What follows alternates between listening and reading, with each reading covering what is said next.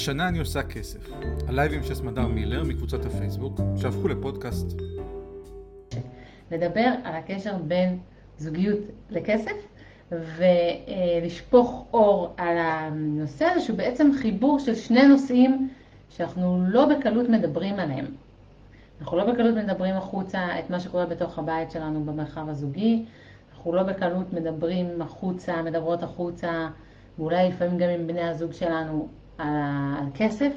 זה שני נושאים שלפעמים נתקעים לנו בגרון, וחלק ממה שנעשה כאן היום זה קצת שאני אספר לכם מה אני מכירה מהעבודה שלי אה, בליווי של אנשים בתחומים האלה, כי אה, אנחנו הרבה לא יודעים מה קורה אצל אחרים, אנחנו יכולים להרגיש שמה שאצלנו הוא נורא נורא שונה ומוזר ואחר, וגם אנחנו הרבה ננרמל כאן היום את מה שקורה.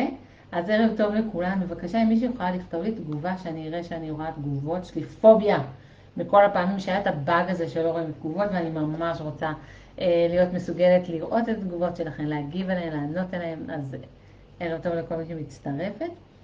אה, אז על זה נדבר היום. אנחנו, אני אציג כמה דינמיקות נפוצות שאני מכירה ורואה, ובטח תמצאנה את עצמכם מזדהות עם מה שקורה כאן, עם מה שאני אספר, וקצת אתן איזושהי נקודת מבט איך אפשר להשתחרר. רואים, יש, רואה את התגובות שלכם? תודה. אמ, ואחר כך אני אדבר קצת על התפיסה שלי לגבי מהו הפוטנציאל הגבוה של מרחב זוגי מבחינה כלכלית. אה, יש לי שם איזושהי תפיסה, איזושהי ראייה שאני גם חיה לאורה וגם שמחה ללמד ולהעביר אותה. אז אה, זה יקרה בחלק השני, אבל אנחנו נפתח בהודעות ונסיים בהודעות. אז ככה, קודם כל אני רוצה אה, לספר למי שעוד לא יודעת, שביום ראשון ב-10 בבוקר תהיה כאן עבור חברות הקבוצה סדנת זום חינמית לבניית חזון, לוח חזון שנתי. לוח חזון זה בעצם איזשהו ייצוג ויזואלי של הכוונות, התפילות, הבקשות והזימונים שלנו. יש בעבודה עם לוח חזון אה, עבודה עמוקה גם על הרבדים, הרבדים הלא מודעים שלנו, ממש מין תכנות של התת מודע שלנו, ולכן לוחות חזון הם מאוד אפקטיביים בלהשיג לנו את מה שאנחנו רוצות. אה, גם תהליך היצירה שלהם וגם שאחר כך זה תלוי ונמצא מול העיניים שלנו והמערכת שלנו כל הזמן קולטת וסופגת את הייצוג הזה. ואנחנו אה, נעשה ייצוג שהוא אה, ויזואלי וגרפי, של חומרים ודימויים, זה החומרים שהתת מודע שלנו עובד איתם. אז את הסדנה המדהימה הזאת תנחה קרונה, קרונה ירון שהיא מנהלת הקהילה כאן, ואתם אולי, קרונה אולי תשימי קישור כאן לסרטון שמסביר בדיוק מה צריך להכין ולהביא לסדנה. הסדנה תתקיים בזום, אה, יום ראשון ב-10, קישור גם, נשים פה קישור לזום, ובערך שעתיים וחצי, אם אני לא טועה, קחו את הזמן, הולכות לשבת בכיף עם מוזיקה. עם הנחיה של קורונה, עם התכווננות, ולעשות תהליך אה, מאוד מעצים. אז אתן ממש ממש אה, מוזמנות לא לפספס את זה, יום ראשון ב-10. הודעה שנייה שיש לי היא לגבי תוכנית חדשה שנפתחת עבור משתתפות הקבוצה הזו, והיא נקראת יש לי אינטליגנציה כלכלית. בעצם ככה, מכל מה שנוצר פה, שגם אותי די הפתיע, ככה הסתכלתי מה הצורך הכי עמוק ונפוץ שאני רואה והרגשתי שלחזק את הביטחון שלנו, שאנחנו יודעות על מה אנחנו מדברות, לחזק את הביטחון שלנו כשאנחנו באות uh, לבנק, uh, להתמקח על מה שמגיע לנו או לבקש משהו, או כשאנחנו באות uh, לתמחר מוצר שלנו, כשאנחנו קונות, כשאנחנו מוכרות. גם מול בני הזוג שלנו, לא להרגיש יותר ילדה קלולס שלא מבינה כלום. אז אה, אה, יצרתי אה, בשותפות עם גילה אזולאי, שהיא כלכלנית ומומחית לכלכלת המשפחה, קורס מיוחד לעניין הזה. אני לא ארחיב עליו עכשיו, כי אני אדבר עליו בסוף המשדר שלנו, אז מוזמנות להישאר בסוף ולשמוע עוד פרטים על הקורס הזה, ויהיה פה גם קישור אליו כמובן. טוב, נתחיל? נתחיל. אני אקח לי שלוק כמיטב המסורת. לכל מי שתוהה למה אני בקליניקה ולא בא, אה, אה, באולפן הרגיל, אני אתן את הקליניקה שלנו, אני כבר כמעט לא נמצאת כמעט לא מגיעה לעבוד פרטני, אבל זה אה, כאילו אני, אני כאן כי ממש מעליי ניסים משדר בלוקיישן אה, את השיעור הראשון בתוכנית שלו, אה, אומנית של אהבה. וזה כזה, פתאום חשבתי שזה ממש סמלי שאני הולכת לדבר על שיתוף פעולה ועל יצירה משותפת, והנה שנינו אה, בדיוק במקביל עוסקים ביצירה שלנו, שהיא גם נפרדת והיא גם משותפת, ואנחנו באמת זוג ש-24/7 עובדים ביחד, יוצרים ביחד. אם תרצו לשאול אותי על זה שאלות, אה, אתן מוזמנות אה, בהמשך, שאני אגיע ככה ל vision, אז אני אשמח קצת לענות על איך זה נראה ואיך זה עובד. כזה מין דבר. אה, טוב, אתם יודעות שהתחלתי לעבוד זה, קודם כל קלטתי איזה נושא ענק זה, זה כאילו נושא לקורס שנתי, יש לו כל כך הרבה אספקטים להסתכל על הזוגיות ועל הכסף. ובעצם נזכרתי בריב הזוגי הראשון שלי על כסף. וזה היה לפני מלא מלא מלא שנים. פעם ראשונה שגרתי באותה דירה, חלקתי דירה עם בן זוג, שכרנו דירה ביחד, עברנו ביחד לצפון, ואני באותה תקופה, ובהרבה תקופות, אה, מאוד נשענתי כלכלית על המשפחה שלי. בעצם עד גיל מתקדם, אני חושבת שלא יודעת, אחרי 30 לא באמת הצלחתי לפרנס את עצמי בכוחות עצמי, ובעצם קצת חייתי על חשבון המשפחה שלי, וכנראה באיזושהי מראה זימנתי לעצמי בעיקר בני זוג שחיו על חשבוני. וכך היה, התחלנו לגור ביחד. אני מצאתי כזה קצת עבודות וקצת היה לי כסף מהמשפחה ואני שילמתי שכר דירה ושילמתי בסופר ושילמתי לכל מיני דברים שקנינו במעבר ושילמתי על ההובלה ושילמתי ושילמתי ושילמתי וכאילו היה לי כזה בכיף, ברוחב לב רוב הזמן. באיזשהו שלב זה התחיל להרגיש לי לא נעים, והוא לא מוצא עבודה, לא מוצא ולא מוצא ולא מוצא וגם לא מאוד מחפש יוצא מגדרו. ו... אבל לא נעים, לא מדברים על כסף. באהבה לא מתחשבנים. שלי, שלך, זאת הייתה החוויה שלי. ואני לא אשכח את זה שהוא סוף סוף מצא עבודה באיזה מסעדה, הללויה, וקיבל את המשכורת הראשונה, והדבר הראשון שהוא עשה, עם כל ה... זה היה יומית כזאת, זה לא היה משכורת, הוא קיבל את היומית שלו, הדבר הראשון שהוא עשה עם היומית שלו, זה הלך וקנה גראס. ואני סחי בלטה, אני לא, אף פעם לא הצלחתי להתחבר לדברים האלה, זה לא שירת אותי בשום צורה. ואני, כשקלטתי את זה, יצא לי עשן מהאוזניים.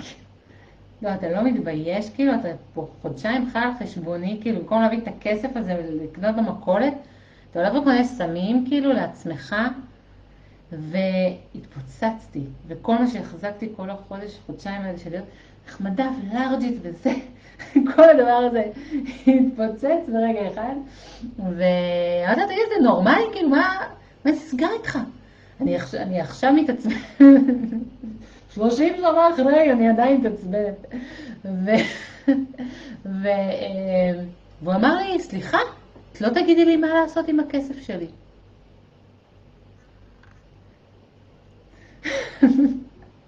אם קודם הייתי מעוצבנת, אתה יודע לי, מחורפנת. ואז סליחה, כאילו, אתה חודשיים על חשבוני, הכסף שלך, כאילו, מה נסגר איתך, כאילו? ואז הוא אומר לי את המשפט הזה, מה זה כאילו חי על חשבון? באהבה אין חשבונות. מה ששלך שלי ומה ששלי שלך. יעני, תוקע לי את האג'נדה הזאתי. עכשיו, אה, היום אני ממש, בתוקף תפקיד, תפקידי כמלווה זוגות, אני ממש מומחית לזיהוי מניפולציות אה, שאנשים עושים אחד על השני, אבל אז הייתי די בתולית בשלב הזה, ועם זאת זיהיתי שעושים עליי מניפולציה עכשיו.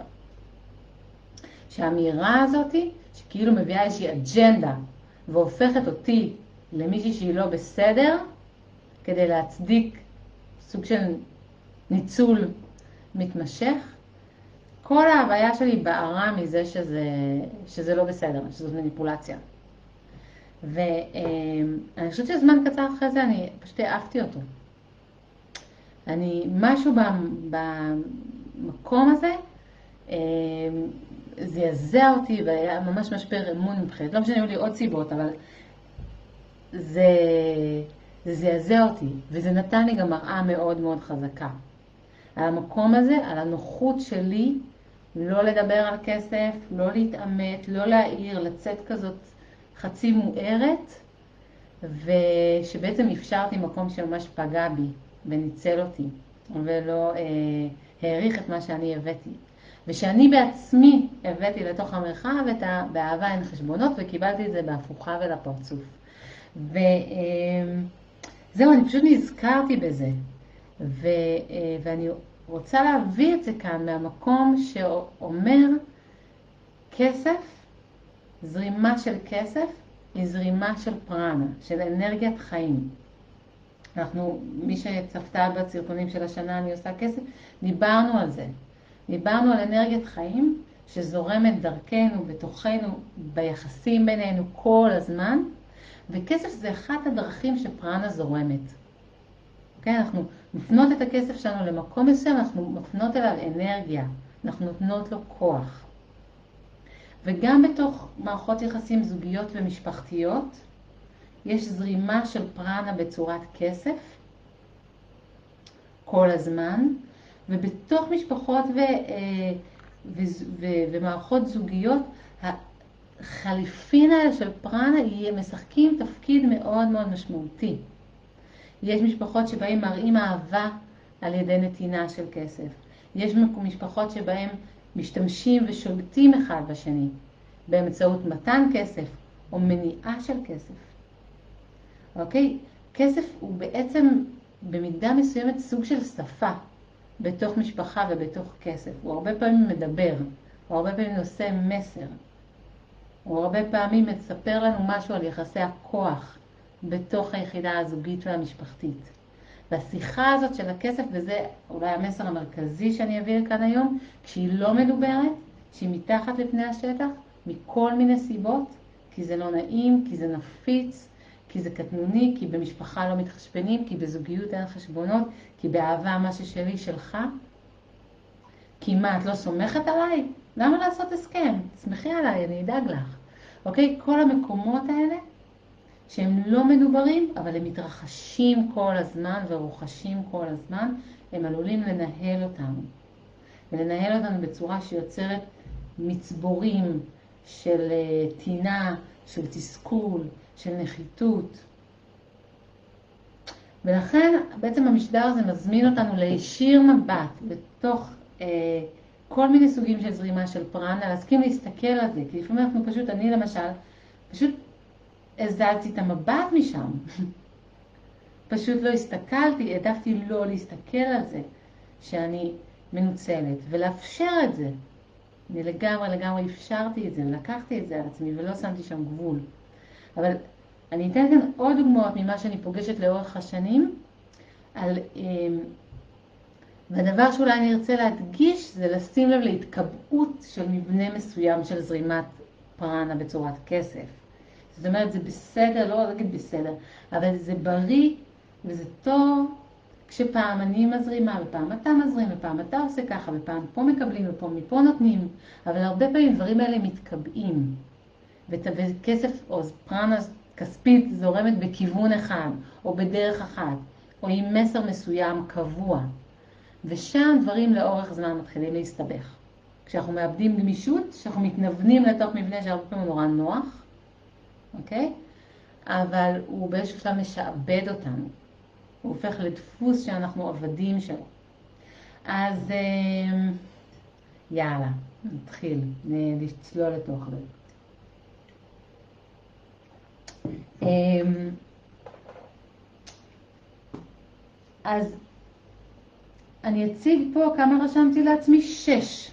שש דינמיקות שאני מזהה בעשור וקצת שאני מלווה, אה, כפי שכתב פה שו פרנה, אז אני חוזרת, פרנה היא אנרגיית חיים, אפשר לקרוא לזה גם צ'י, זה אנרגיה שזורמת בתוך הגוף שלנו, מסביבנו, ואנחנו בעצם כל הזמן בחליפין של פרנה. אם אני, אה, אה, עכשיו למשל אני נותנת לכם ידע, אני מוסרת לכם פרנה. אתן נותנות לי לבבות ולייקים והקשבה ותגובות, אתן מחזירות אליי פרנה, אוקיי? אנחנו כל הזמן נותנים ומקבלים אנרגיה, אוקיי? וכסף זאת אחת הדרכים, אחת הפלטפורמות להניע דרכה אנרגיה, גם אה, מין, גם לעשות טובה אחד לשני, גם להקשיב אחד לשני, אוקיי? סבבה. אה, אוקיי, אז נדבר על שישה מבנים שאני ככה פגשתי לאורך השנים, ואולי אתם מכירות, נשמח לשמוע גם את ה... סליחה, את הרפרנס שלכם לגבי זה. אז אוקיי, אז זו אולי הדינמיקה הכמעט הכי הכי נפוצה שאני מכירה, אני אקרא לה עכשיו הקמצן והבזבזן. אה, בכוונה אני אדבר רק בלשון זכר, כאילו בשני הצדדים, כדי לאפשר לנו לראות שזה יכול להיות מגדרית להתחלק לכל מיני כיוונים. בגדול לא באמת מדובר על קמצן ועל בזבזן. הם די, זה, זה פחות או יותר מה שהם חושבים אחד על השני, אבל לא בהכרח אה, מה שהם באמת. בעצם מדובר על זה ששני בני הזוג בדרך כלל אה, מגיעים ממשפחות המוצא שלהם או מניסיון החיים שלהם עם שתי תפיסות שונות לגבי כסף. אה, גישה אחת שחובה רווחה ושפע כשאנחנו קונים הרבה, אנשים שמרגישים שיש כשקונים. יש כסף, יאללה, בוא נשתמש בו, נחגוג את החיים, נקייף, נהנה, נבלה, נצא, אפשר. אה, וגם אם אי אפשר, לפעמים לקנות זה מה שמנחם אותנו, או מרגיע אותנו, או נותן לי עדיין חוויה של יכולת. הרבה פעמים זה, זה אנשים מבינינו שיקנו אה, כדי לשמח את עצמם, כדי להרגיע את עצמם, אה, כדי להרגיש כוח ויכולת, או כדי אפילו להרשים אחרים. וזה מה שמרגיע אותם. להזרים כסף, להניע כסף, להוציא כסף. ואיכשהו רצתה הגורל, שהרבה פעמים בני הזוג שלהם הם מהסוג שמה שמרגיע אותם זה להיות עם המון המון שליטה על כמה כסף יוצא, לאן ואיפה, ושהוא לא יוצא יותר מדי. ושלהפך, שכסף מתחיל כזה לעוף בחוויה שלהם בכל הכיוונים, מעלה את רמת החרדה ברמה הישרדותית.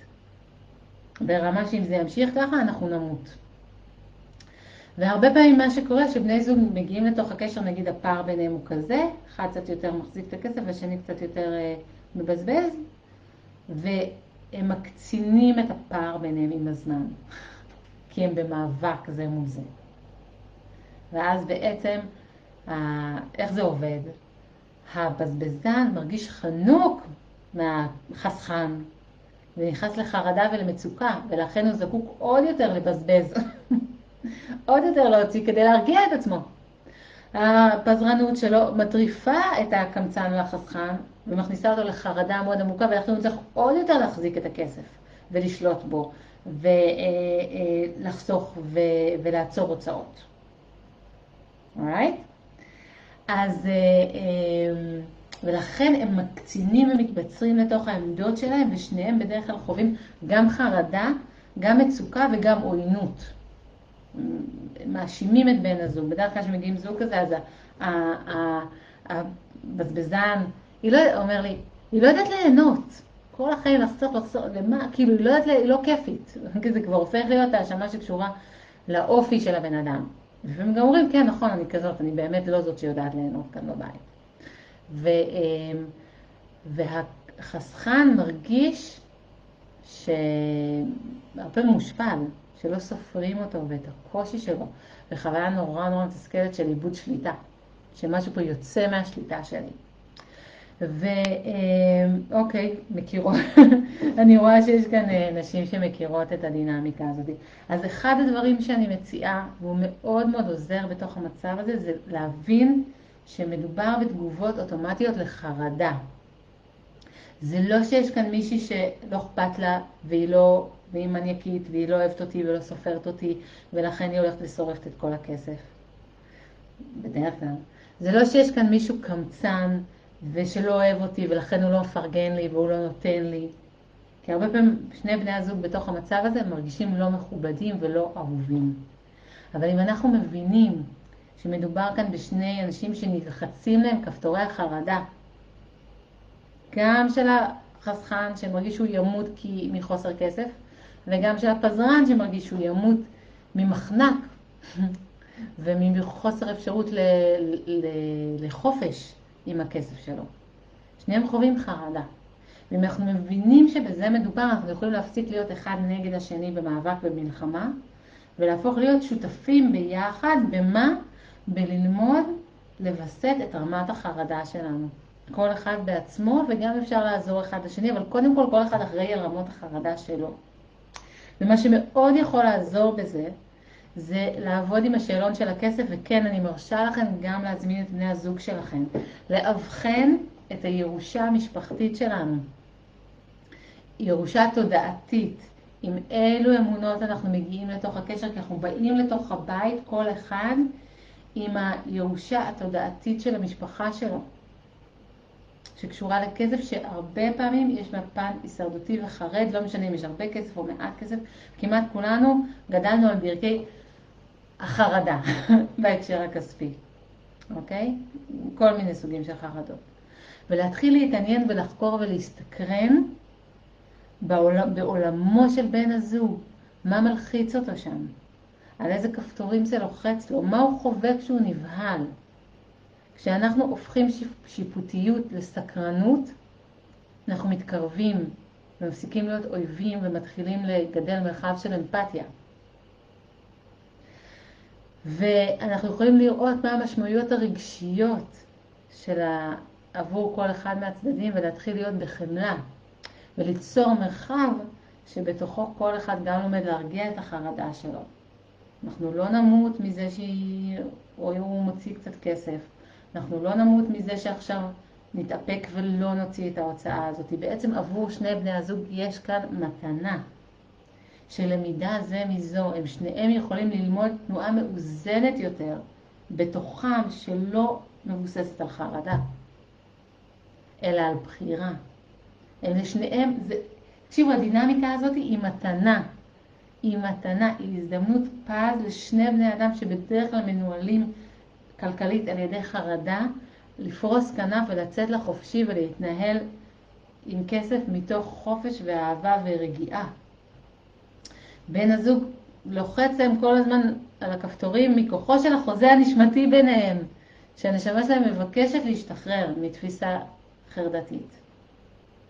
בסדר? זה בהיר? טוב, אה, אני רוצה להגיד לכם משהו על התגובות שלכם. אה, כדי שאני אוכל להתייחס באפקטיביות, אם זה שיתוף, וזה מעולה שאתם משתפות כאן, אז תכתבו שיתוף סבבה. אם זאת שאלה, תכתבו בתחילת הזה שלושה סימני שאלה, ואז אני אקרא אותה עכשיו ואנסה להתייחס. לשיתופים שלכם אני אקרא אחר כך ואני אגיב, בסדר? אה, אחלה. טוב, נקסט. אז בקיצור, זו אחת הדינמיקות הכי הכי נפוצות, ולצערי יכולה להיות מאוד נפוצה ונפיצה. כי זה ממש, זה נורא קשה עבור שני בני הזוג, זה כמעט בלתי נסבל. ו... אבל יש דרך לצאת משם, יש מוצא מהדבר הזה, והוא מוצא של שחרור עצום לשני בני הזוג. אה, וזה מתחיל בלכבד, לכבד את הצד השני, גם אם ההתנהגות שלו נראית לי חסרת היגיון, פסיכית לגמרי, לכבד ולהסתקרן לגבי זה. אמ, אוקיי, דינמיקה שנייה שנדבר עליה. אז אפשר לקרוא לה, לא יודעת אם השם הזה הכי מוצלח, המפרנס והאימא. אמ, למרות שזה יכול מגדרית גם להשתנות, אבל אני אדבר על הקלאסי שיותר פגשתי אותו, יש גם מקרים הפוכים שאני פגשתי בהחלט, שאחד מבני הזוג אה, מפתח קריירה, מפרנס, יוצא לעולם, מביא כסף, אה, לפעמים הוא, מבוגר יותר, לפעמים הוא מגיע מנוסה יותר לתוך הקשר, הרבה פעמים הוא פשוט מלכתחילה היה זה שעושה יותר כסף, ולכן היה מין משהו הגיוני כזה, שהוא זה שיפרנס, והשני יתפנה יותר לילדים. הרבה פעמים מתוקף זה שאנחנו נשים ואנחנו אלה שיולדות ומניקות, אז מתבקש, אה, מתבקשת החלוקה הזאת, כי אנחנו גם ככה, כשהילדים שלנו צעירים, הרבה פעמים אלה שנוטות, בוחרות, רוצות אה, להישאר יותר בבית. ובאמת הרבה פעמים, אה, אני רגע עוצרת ועונה לשאלה. ואם הבעל נתקע בעמדה החרדתית שלו ולא קולט שבאתי לגאול אותו, ולכן, אוקיי, זה, זה טריקי. אנחנו לא באים לטפל בחרדה של האחר, אלא בחרדה שלנו. כל עוד אני מנסה לתקן בן הזוג שלי שהוא יצא מהעמדה החרדתית שלו, אני רק מעוררת עליי יותר התנגדות. הוא ילך ויתבצר. המפתח הוא להסתכל על המקום שבי זה מעורר חרדה. שהצמצום שלו, שהחסכנות שלו, מעוררת בי חרדה ולטפל בזה. ובמקום לנסות להשתנ... לשנות אותו, להסתקרן מה קורה שם בעולם שלו, מה המצוקה שהוא חווה. וזה בסדר שהוא יהיה שונה ממני, אני לא בזה שאני מסתקרנת, לוקחת עליי את ה... ומסכימה לכל מה איך שהוא רואה. לא, הוא רואה את זה אחרת ממני וזה בסדר. אבל הסקרנות והעבודה שלי על עצמי, לראות איזה כפתורים נלחצים לי, למה אני כל כך מתנגדת לחסכנות שלו. זה המפתח. להתעסק במודעות של בן הזוג, זה מאוד מפתה, אבל אה, זה לא משיג לנו שום תוצאה מועילה אף פעם. איך כפי שנאמר, הכל חוזר אלינו ואור גדול בידינו. אמ, המפרנס והאימא. אמ, אז הרבה פעמים, אני אתייחס למצבים אחרים, אבל רגע אני אתייחס למבנה הקלאסי. מה שקורה זה שכשיש מישהו אחד מפרנס ומישהו אחד שנשאר בבית ויותר בפוקוס על הילדים, שעם הזמן שניהם מפתחים וגדלים ומתפתחים במיומנויות שלהם בשדה אליו הם הלכו. זאת אומרת, מי שמפרנס מפתח מיומנויות בתחום הפרנסה. ולכן הוא הופך ונהיה יותר ויותר טוב בזה, בשעה שמי שבבית לא מפתח מיומנויות כאלה. לפרנס, לעשות כסף, להתקדם בקריירה זו מיומנות, וכמובן גם הקילומטראז' והמוניטין שלנו וכל הדברים האלה הם פקטורים שיהפכו את המפרנס ליותר ויותר טוב בלפרנס. בשעה שהלא מפרנס לא מפתח מיומנויות כאלה, ולכן הוא לעולם, לא, לא לעולם, יישאר זה שמביא יותר כסף, ולכן בדרך כלל כאילו שווה יותר שהמפרנס יפרנס. הוא יכול להביא יותר כסף. זה, זה המכשלה שם. יש לצד שני, שהאימא, מי שנשאר בבית, מפתח מיומנויות של הורות ושל ניהול משק בית. זה גם עולם של מיומנות שנרכשת, זה גם עולם של התפתחות שמתרחשת שם, והרבה פעמים המפרנס שנמצא פחות בבית לא מפתח את המיומנויות האלה. ונוצרים שני שדות שלכל שדה יש מישהו שהוא טוב בזה, שולט בזה, מבין בזה, והרבה פעמים בזוגות כאלה הוא גם מתנשא על הצד השני, שלא מבין בזה ולא מיומן בזה. גם מתנשא עליו, זאת אומרת כאילו, עזוב, כאילו, מה, אתה לא באמת יודע מה הילדים צריכים, או אני ארשום את הילדים, אני אחליט לאיזה בית ספר הילדים הולכים, אתה גם ככה לא בעניינים, או אם אתה עכשיו הבת בוכה, אני אלך אליה כי אתה לא יודע לדבר עם הילדים, אקסטרה, או לרופא אני אקח. כי אתה לא בעניינים גם ככה, ולהפך, מה עכשיו תקימי עסק, או עזבי, אני אעשה את העניין הכספי, או, או את לא, יאללה, את לא מבינה בכסף, תתעסקי במה שאת מבינה. והרבה פעמים בעצם בני הזוג מרחיקים או מדירים זה את זה מתוך השדה, בו בזמן הם גם הרבה פעמים מתלוננים על זה שלמה את לא מביאה כסף גם, או למה אתה לא עוזר אה, יותר בבית. כן, הם גם מתלוננים על זה והם גם הרבה פעמים אה, דוחקים את האחר או לא סומכים עליו. אתה לא יכול לסמוך עליו עם הילדים. הוא לא, הוא לא, הוא לא מבין אותם, הוא לא ידבר, הוא לא, הוא לא חי איתם את היום-יום, הוא לא יכול לסמוך עליו.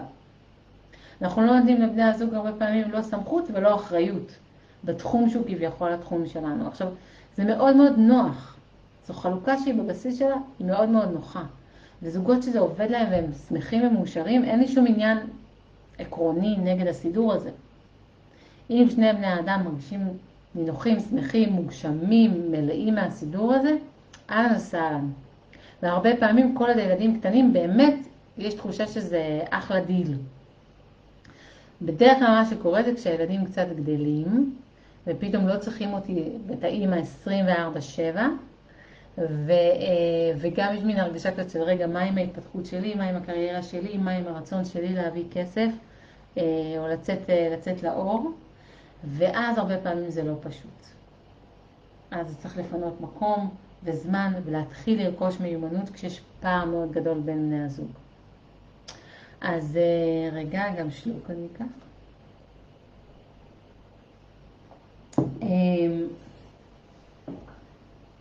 אני רק אגיד, שוב, אין לי משהו עקרוני נגד זה, אבל אני חייבת להגיד למשל שאני פעם הייתי בקשר כזה, ממש אחד הקשרים הראשונים שלי, אני הייתי בת 16, הוא היה קצת יותר גדול ממני והוא עבד, וגם הוא היה כזה, כזה גבר גבר, קצת מאצ'ו, והוא בשום אופן לא הסכים שאני אשלם על שום דבר. הולכים לסרט, הוא משלם, הולכים למסעדה, הוא משלם, הולכים לבית קפה, הוא משלם, אה, אני רוצה לקנות בגד, הוא מוציא את הארנק, משלם. ואחרי כמה בהתחלה כזה נאבקתי, אבל אחרי כמה זמן שנמאסתי ללכת מכות בקופות של בתי קולנוע, אז נכנעתי. והיה בזה גם משהו נורא מפנק, בסך הכל אני הייתי תלמידה, לא היה לי באמת כסף, זה היה נורא מפנק. אבל באיזשהו שלב שמתי לב שכשאנחנו מדברים על לאן לצאת הערב, והוא רוצה ללכת לרקוד ואני רוצה ללכת לבית קפה שקט או לסרט, אז איפשהו במאחורה של הראש שלי, בגלל שהוא משלם, אז uh, אני אתעקש פחות, ואני אלך לאן שהוא רוצה. כזה בעל המאה הוא בעל הדעה.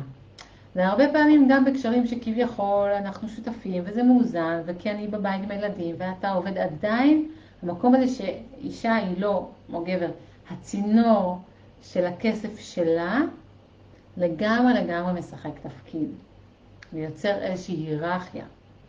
והרבה פעמים אנחנו נרגיש שהיכולת שלנו, שהסיי שלנו על כל מיני החלטות חשובות, מכיוון שזה לא הכסף שלי, אז אולי יש לי פחות סיי לגבי איזה בית נקנה, או איפה נגור, או מה נעשה. יש שם משהו שעלול להיות מחליש. ו... אמ, שלא לא, לא לדבר על מקרים שבהם אני מלווה אנשים שרוצות לצאת מתוך קשר זוגי שהוא לא טוב עבורן, והעובדה שהם לא פיתחו את השריר הכלכלי, אה, מהווה שיקול. הפחד הכלכלי, הפחד לעמוד בזכות עצמי, הפחד אה, אם אני אצליח לפרנס כי לא פיתחתי את השריר הזה ואת המיומנות הזו, אה, מהווה שיקול ויכול לגרום לאישה להישאר בתוך קשר שהוא לא, לא טוב עבורה. ולכן ההמלצה שלי אה, לפתח את השריר הזה. והרבה פעמים זה קשה כי, נוח, כי יש כסף, כי למה לטרוח, יש מספיק כסף ויש לי מספיק מה לעשות בבית. אפילו בקטנה, אפילו ותעזרו בשיעורים שיש כאן ובתהליך שיש כאן, ואולי בקורס יש לי אינטליגנציה כלכלית שתכף נדבר עליו, לפתח את השריר הזה, לדעת שאני יכולה. לדעת שאני יכולה לעשות כסף, גם אם אני עכשיו מתפנה לזה במינון קטן, וגם אם יש לי שקט ממה שבן הזוג שלי עושה, אני מזמינה אותנו לאמן את השריר הזה. עוד דבר שאני רוצה להזמין אותנו לגבי זה, אמ, זה להתבונן על המקום שבו אם אנחנו באמת זו שמחזיקה את הבית, את ההסתכלות וההתייחסות שלנו לבן הזוג במרחב הביתי. על השיפוטיות אולי והביקורת וההתנשאות שלנו לגבי איך הוא עם הילדים, כמה הוא יודע, כמה אני סומכת עליו, ולהסכים לקחת שם צעד אחורה ו, אה, ולתת לו להיות האבא שהוא. אני כאילו לא רוצה עד לעומק להיכנס לזה, כי זה חתיכת נושא. המקום שאנחנו נותנות ריספקט וסמכות לאבהות של בני הזוג שלנו. יש המון המון נשים שלא סופרות את אה, בן הזוג כ... כמספיק מבין בילדים. ואני חושבת שאנחנו עושות עוול גם, ל... גם לבן הזוג וגם לילדים שלנו, ואבא זה לא אימא. הוא מביא אנרגיה אחרת, הוא מביא תפיסה אחרת, יש לו תפקיד אחר בחיים של ילד. הרבה פעמים אימא זה כשילד נופל היא זאת שעוטפת ונותנת חיבוק ואומרת, מנחמת ומרגיעה, ואבא זה שאומר, אתה יכול, קום, תתמודד, זאת אנרגיה של אבא. וילד צריך גם את זה וגם את זה. הרבה פעמים אנחנו מסתכלות על אבא והוא לא מספיק אימהי בדרך שאנחנו היינו רוצות.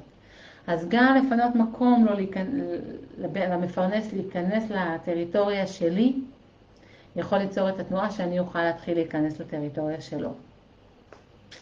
אמ, אז זה לגבי הדינמיקה הזאת גם מאוד מאוד מאוד נפוצה. אמ, דינמיקה אחרת שאני מזהה, ואולי זה מה שמישהי כאן שאלה, זה נשים שהחוויה שלהן היא הכל עליי. אני גם מפרנסת, אני גם עובדת, לפחות גם עובדת, לפעמים אני עובדת ובן הזוג פחות יציב בעבודה שלו, ואני גם מחזיקה את הבית, ואני גם וגם וגם וגם, והכל עליי, ואני לבד במערכה. אוקיי? שנייה, אני אקח פה עוד שלוק קטן וחיוני. אמ, שוב, אני אסתכלת על הזמן ואני תוהה כמה להעמיק בזה, אבל יש כאן, אה, אה, אני חושבת שמתחת למצב הזה שהוא עלול להיות נורא נורא מתסכל. הרבה פעמים אישה כאילו באה עם תנופה של רצון, של יוזמה, של עשייה, והיא לא מרגישה שיש לה קונטרה.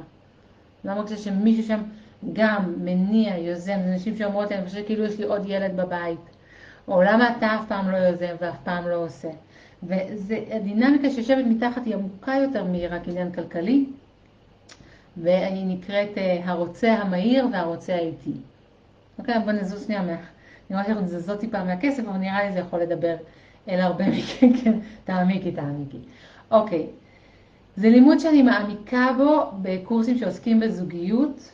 אם תרצו, אני אשים לכם אחר כך לינקים לפחות לשני קורסים שבהם אנחנו ממש מלמדים את הדינמיקה הזאת לעומק, כי היא נורא נורא חשובה, ואנחנו קוראים לה הרוצה המהיר והרוצה האיטי. יש אנשים שהם מהירי רצון, הם נורא מהר יודעים מה הם רוצים, הם יודעים להניע את זה וקל להם להביע את זה. ויש אנשים שלוקח להם יותר זמן להתחבר לרצון שלהם, למצוא אותו, לזהות אותו ולהביע אותו. ובדרך כלל בני זוג אנחנו לא יכולים לצפות שהם יהיו שווים באופן סימטרי במיומנות הזאת. בדרך כלל אחד קצת יותר מהיר ואחד קצת פחות. ואז נוצר מצב שהוא הרבה פעמים נורא נוח. כי לרוצה המהיר זה נוח שהוא זה שיוזם ועושה ואומר מה עושים והשני זורם איתו. ולרוצה האיטי זה נורא נוח שיש פה מישהו שיודע מה הוא רוצה, מוביל קדימה, והוא לא צריך להסתכן ולהביע את הרצון שלו. אולי זה יצליח, אולי זה לא יצליח, עדיף שהיא תגיד מה שהיא רוצה ו... ויהיה בסדר. ובגלל שזה נוח להם, עם הזמן הפער הזה הולך וגדל, הולך וגדל, והדינמיקה הזאת בסוף מגיעה למצב שיש אה, אה, מישהי או מישהו שמרגיש שהכל עליי, אה, אני לבד פה, כאילו סבבה עושים מה שאני אומרת, אבל אין לי קונטרה, זה גם לא מאוד סקסי, זה שה-yes man שיש לי פה, ורק אני המנוע של הבית הזה. אם, אם אני רוצה לצאת, אני צריכה ליזום את זה. אם אני צריכה חופשה, אני צריכה ליזום את זה. כזה. והרבה פעמים הרוצה האיטי פשוט מרגיש של מי החיים האלה בכלל? אני לא בחרתי את הספה, אני לא בחרתי את איפה גרים, אני לא כאילו... וכשהוא כבר כן מביע רצון, והרוצה המהיר לא מתאים לו, הוא נעלב עד עמקי נשמתו. אני עשיתי את כל מה שאת רוצה, אני זורמת לך עם כל השיגעונות שלך.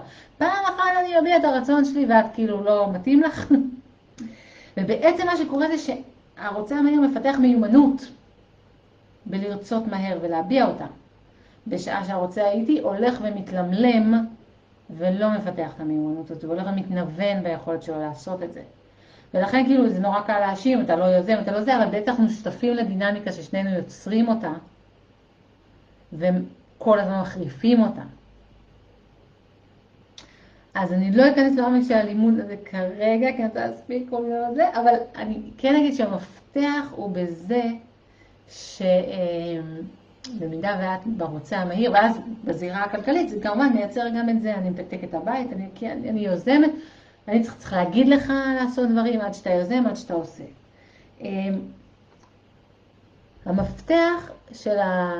לצאת מהדינמיקה הזאת, בגדול, היא עבור הרוצה המהיר לזהות שהרבה פעמים הרוצה הייתי לא מספיק להתחבר לרצון שלו ולהביע אותו. זה לא שהוא לא יודע מה הוא רוצה, זה לא שהוא למלם, זה לא שלא אכפת לו. הרבה פעמים הרוצה המהיר מאשים את הרוצה הייתי שהוא אדיש. הוא נהיה בשלב אדיש כי הוא כבר לא, שום דבר פה הוא לא החליט, הוא כבר מנותק מזה. אמ, ולעצור ולהסכים להתעכב ולהתעקש לשמוע את הרצון של הרוצה האיטי. סבבה מה שתחליטי, זאת לא תשובה. זורם איתך, זאת לא תשובה. ואני אחכה בסבלנות, ויכול להיות שזה ייקח לך כמה ימים למצוא את הרצון שלך ולהעיז להביע אותו. אבל לא זזים בלי שאתה אומר מה אתה רוצה. ולרוצה המהיר זה שיעור מארץ השיעורים, כי זה ממש לפתח אה, כאילו סבלנות ושחרור שליטה, כי הרוצים המהירים רגילים שהם שולטים בכל העניינים, ולהסכים ללכת אחרי רצון של מישהו אחר, וואי. והשיעור לרוצה האיטי זה באמת להיות במקום שלא מאפשר לעצמו לשחרר ולתת לצד השני, לא משנה תכליתי. לפתח את המיון גם אם זה מאמץ, זה מאמץ עבור הרוצה האיטי, לברור את הרצון ולהעיז להביע אותו. עוד דבר שמאוד עוזר זה ליצור הסכם זוגי שמותר לטעות ואנחנו אף פעם לא נרד אחד על השני על טעות שעשינו. כי אחד הדברים שגורמים לרוצה האיטי לא להביע רצון, בהרבה מהמקרים זה הפחד שהוא יוביל רצון, כי הוא ייקח אותנו למסעדה או לחופשה איפשהו ויצא מעפן, ואני אתבאס עליו. זה עבור גברים רבים, אבל לא בהכרח. אמ, נורא מפחיד לבאס ולאכזב, והם יעדיפו, אז מי נלך עם מה שאת רוצה, ואז גם אם לא ילך משהו, לא נורא, זה לא עליי, הכל בסדר. ואם אנחנו מסכמים בינינו שיש לנו מרחב אינסופי לטעויות, שמותר לנו לטעות ולקחת סיכונים, וזה בסדר אם תיקח אותנו למסעדה והיא תהיה גרועה, או אם תשקיע את הכסף שלנו בבורסה ותפסיד אותו, וזה בסדר לטעות, כי אם אין לנו מרחב לטעות, אנחנו לא יכולות להיות יצירתיות בכלל, ויצירתיים בכלל. וקראתי אה, את התגובות שלכם, נתקע לי הרצף. אמ, אז רגע, שואלת שרון, אם יש יכולת מצב שאחד מבני הזוג לפעמים רוצה איתי, לפעמים מהיר, כן, לפעמים יש תחומים, ש, ש, תחומי רצון מהיר ואיתי לזוגות, זה יכול לקרות. אמ, אז אם אנחנו מסכמים שכאילו, שמותר לנו ממש לטעות ואנחנו בחיים לא נעניש אחד את השני או נרד אחד על השני על טעות, זה יכול נורא נורא לעזור ובכלל הופך את החיים לכיפים יותר. כאילו זה, למה ש... אם עשיתי טעות והפסדתי, הדבר האחרון שאני צריכה זה שגם ירדו עליי. כאילו, גם ככה באסה, מה זה כאילו כפל קנס, למה שנעשה את זה אחד לשני? אה, טוב, סבבה. Mm, mm. כיף פה. טוב, אז אה, נראה לי דינמיקה אחרונה. יש פחות ממה שמניתי. אוקיי, דינמיקה אחרונה. אה, המתחרים. שני בני הזוג עובדים, מפרנסים, או עצמאים, או יוצרים, איפה הרבה פעמים באותו שדה, והם בתחרות ובקנאה. ואני רוצה להגיד על זה שני דברים. קודם כל, יש הבדל אם זה נמצא מתחת לפני השטח או מעל פני השטח, אם זה מדובר או לא מדובר. אני לא אשכח את זה שפעם הייתה לניסים הרצאה בתל אביב. ו, אה, וכזה נורא שמחתי והתרגשנו והתכוננו ביחד להרצאה. ו, אה, ואז הוא היה בהרצאה בתל אביב, אני הייתי בינתיים אצל אחותי, ואז אה, נסענו ביחד הביתה צפונה. והוא, הייתה לו הרצאה פגז, פגז, כאילו הייתה לו הרצאה פצצה. והוא כל הדרך מספר לי כמה היה מדהים, ואני קולטת שאני מקנאה בו, שממש קשה לי לפרגן. לא רק מקנאה, אני מרגישה מאוימת, ממש ככה. ואני כאילו, וואי, איזה כיף, איזה יופי, כאילו מזייפת. ואני קולטת שבפנים אני מתכווצת. וכמובן שאחרי כמה, לא יודעים כמובן, אבל אחרי כמה, כזה כבר ביציאה מתל אביב, אמרתי לו, ממי, אני קולטת שאני לא צריכה לפרגן לך באותנטיות, כי אני בקנאה. ו... אמ, ברגע שאנחנו שמים את זה על השולחן, ואנחנו מודים בזה, ואנחנו אומרים את זה, אז כבר יש משהו אחר שמתרחש, מאשר אם אני בזיוף ובהעמדת פנים. כשאנחנו בהסתר, בזיוף בהעמדת פנים, אנחנו מייצרים מרחק. אם יש לי מה להרחיק מכן, להסתיר מכן, אני אהיה חייבת להתרחק מכן, כי אני מפחדת שאם אני קרובה זה יתגלה. אמ, הדברים שהם בהסתר בין בני הזוג מייצרים זרות ומרחק. ו... אמ, אז קודם כל אני רוצה להגיד שזה מאוד מאוד טבעי ונורמלי שנחוש קנאה. וקנאה זה אחד הרגשות שבטעות נורא מתביישים בו, תכף אני אגיד למה אני חושבת שבטעות, אבל זה אחד הרגשות שאנחנו הכי מתביישים בהם, כאילו נדמה לנו שאנחנו לא אמורים לקנא, ואם אנחנו מקנאים ועוד אנשים שאנחנו אוהבים, אז אנחנו כנראה חרא של אנשים, וזה רגש נחות, ואנחנו אמורים להתעלות מעליו. אז לקנאה ממש היה, יצא אה, שם רע. אה, אז...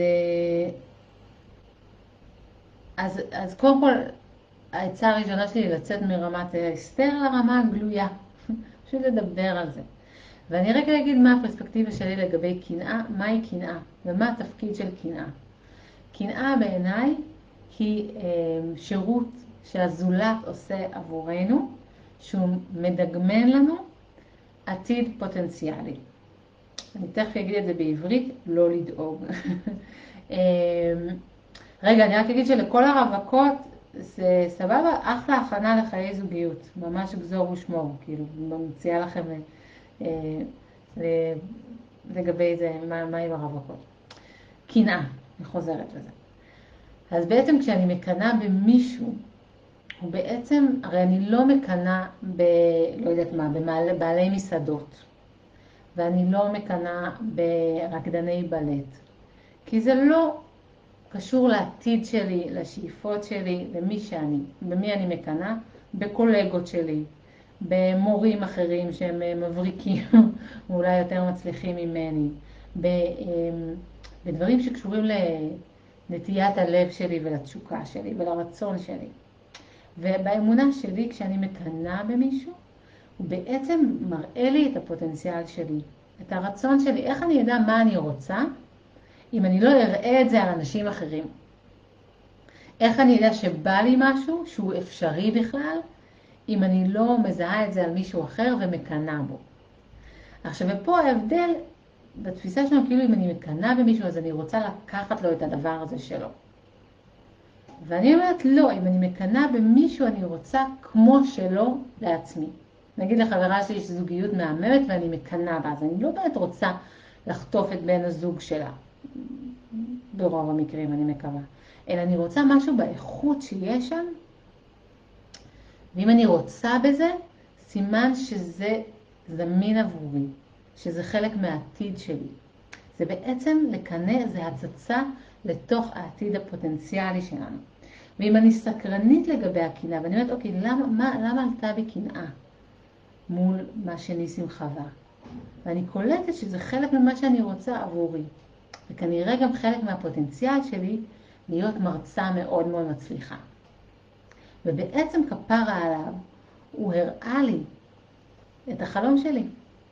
ועכשיו אני יכולה, יכולה לזהות בדיוק מה היה שם, איזה איכות בקשר הזוגי של החברה אני רואה שמדברת לי אל הלב.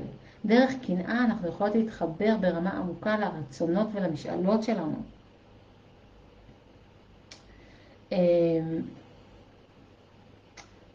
והרבה פעמים אנחנו פשוט כל כך נבהלים מהקנאה ורוצים לדחוק אותה ומרגישים רע עם עצמנו, מרגישות רע עם עצמנו, שאנחנו לא נהנות מהפירות שלה. וכשאני לוקחת את הקנאה ואני בוחנת אותה ואני מסתכלת מה האיכות שאני רוצה שם, בדרך כלל הקיבוץ נעלם. כי אני לא באמת צריכה לקחת את זה מניסים כדי שזה יהיה לי. יש מספיק לכולם. שנינו יכולים להיות מרצים אה, פצצה. אז, אז משהו שמתנטרל מהקיבוץ הזה, אני לא חייבת, אני לא צריכה להיות עוינת כלפי מי שאני מקנאה בו. ברגע שאני מזהה את השורש של הקנאה. אני אומרת, קנאה זה כמו קנאה, כי משהו נאה בעיניי. נכון שזה לא מסתדר עם האותיות כל כך, אבל זה, ככה אני רואה את זה. אז שיש בני זוג, נחזור לזוגיות, שמקנאים אחד בשני על הישגי הקריירה ועל ההישגים הכלכליים ביניהם, או שאחד מהם נגיד יותר מצליח מבחינה כלכלית והשני מקנא בו, זה כי הוא מדגמן עבורו את הפוטנציאל שלו. זאת אומרת שאותו בן זוג שרואה ומקנא, יש לו את הפוטנציאל להתפתחות הזאת. והוא יכול לזמן אותה ולפעול בכיוון. וכשאני קולטת למה אני מקנאה, אני מחזירה את הפוקוס אליי ואל איך אני יכולה לקדם את עצמי באיכות הזאת. ואני כבר לא צריכה להתעסק בזולת ולהיות אה, צרת עין ביחס אליו. וזה מאפשר לנו להחזיר אהבה וקרבה לתוך הקשר הזוגי שלנו. שתי העצות, אחת, דברו את הקנאה שלכם, תודו בה, שימו אותה על השולחן, וב', תהנו מה, מהמתנה שהיא מביאה, מהתובנה שהיא מביאה, שתחזיר את האנרגיה אליכם ואל מה שאתם רוצים לחיים שלכם, ותניח לבן הזוג להיות המהמם שהוא. אמ, טוב, שאלות שאני לא מספיקה לענות, אני אכנס אחר כך ואני אענה. אז בעצם דיברנו, או, זמן טס. דיברנו ככה על כמה דינמיקות, אני אגיד כמה מילים על הפוטנציאל ואז נדבר על, על יש לי אינטליגנציה כלכלית. קצת על ההסתכלות שלי לגבי מה הפוטנציאל אה, כשאנחנו נחלצים מהדינמיקות האלה ואחרות, ומה אה, הפוטנציאל אה, של זוג מבחינה כלכלית.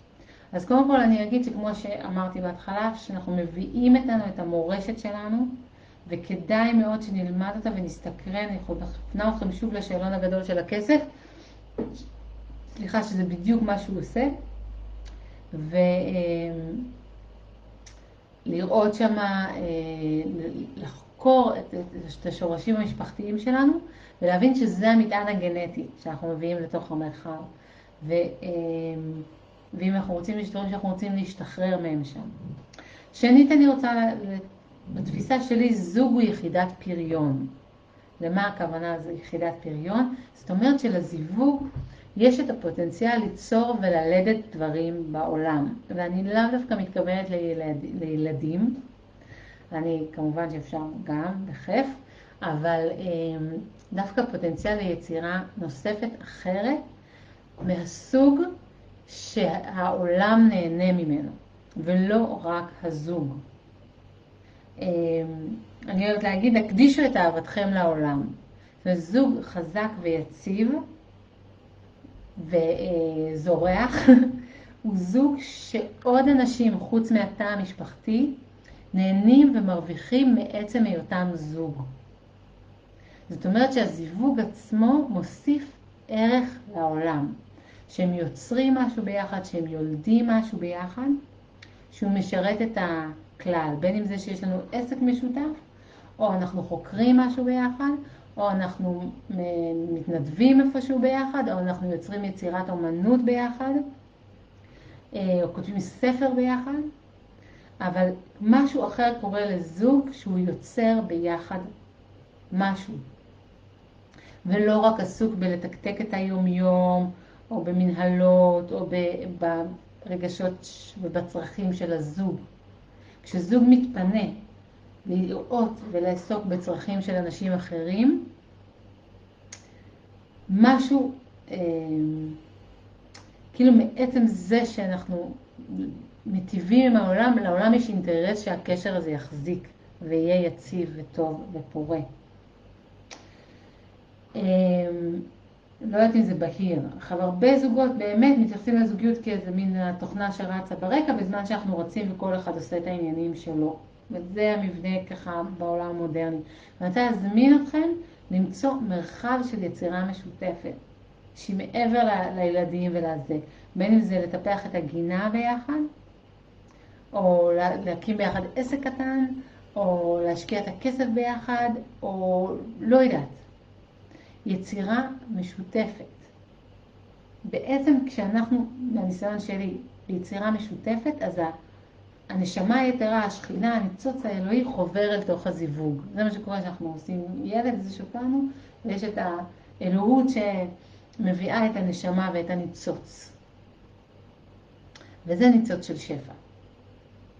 וכשאנחנו עסוקים ביצירה וביצירה לטובת הכלל, אנחנו מתעלים מעל החשבונאות הפרטית בינינו, הרבה פעמים, ו, אה, וכל החיבור בינינו מתמיר את עצמו. אה, אני ממש רואה את העולם אה, ב vision שלי, שמי שמנהיג את העולם זה זוגות. תארו לעצמכם במקום ראש ממשלה, היה טוב, אולי יש לנו כזה. אה, בני זוג או סתם גבר ואישה שמנהלים ביחד ומאזנים אחד את השני והם בשיתוף פעולה אחד עם השני והם מביאים איכויות משלימות.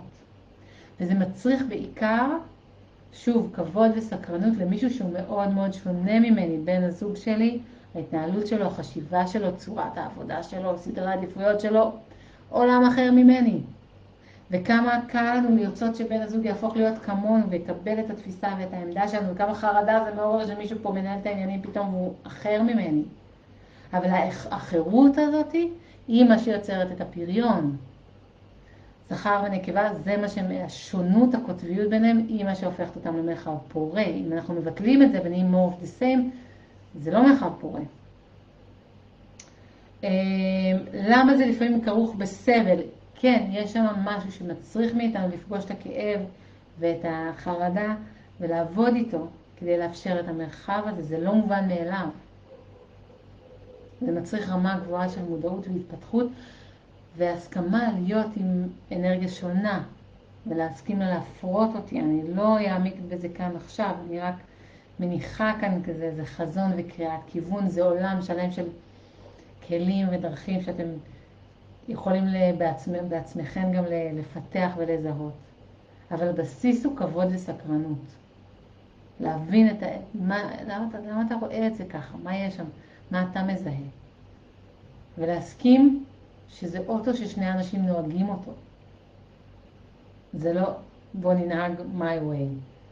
וזה גם לא פשרה, זה איזשהו משהו חדש שלישי שנולד והוא לא יכול היה להיוולד בלי הזיווג הזה.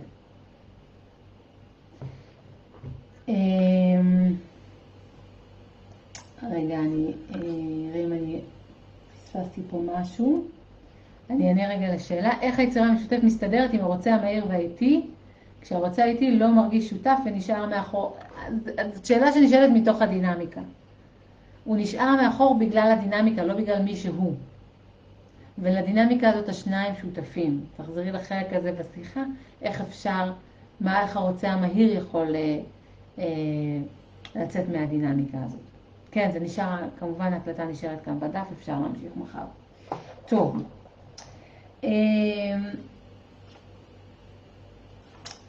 זה היה ככה על, אה, על קצה המזלג, ואני רק אגיד עוד דבר נוסף, על משהו על המטען הגנטי שאנחנו באים איתו על התורשה המשפחתית שלנו. יש לנו ממש הזדמנות דרך הזיווג המדויק דווקא עם הבן אדם הזה. שנראה לנו שלמה חבל שאתה לא אחר. לא, מזל שהוא כזה והוא שונה והוא אחר ממני והוא מאתגר אותי, כי דרך ההתחככות בשוני בינינו אני יכולה להיחלץ מהמורשת המשפחתית שלי שכבר לא משרתת אותי.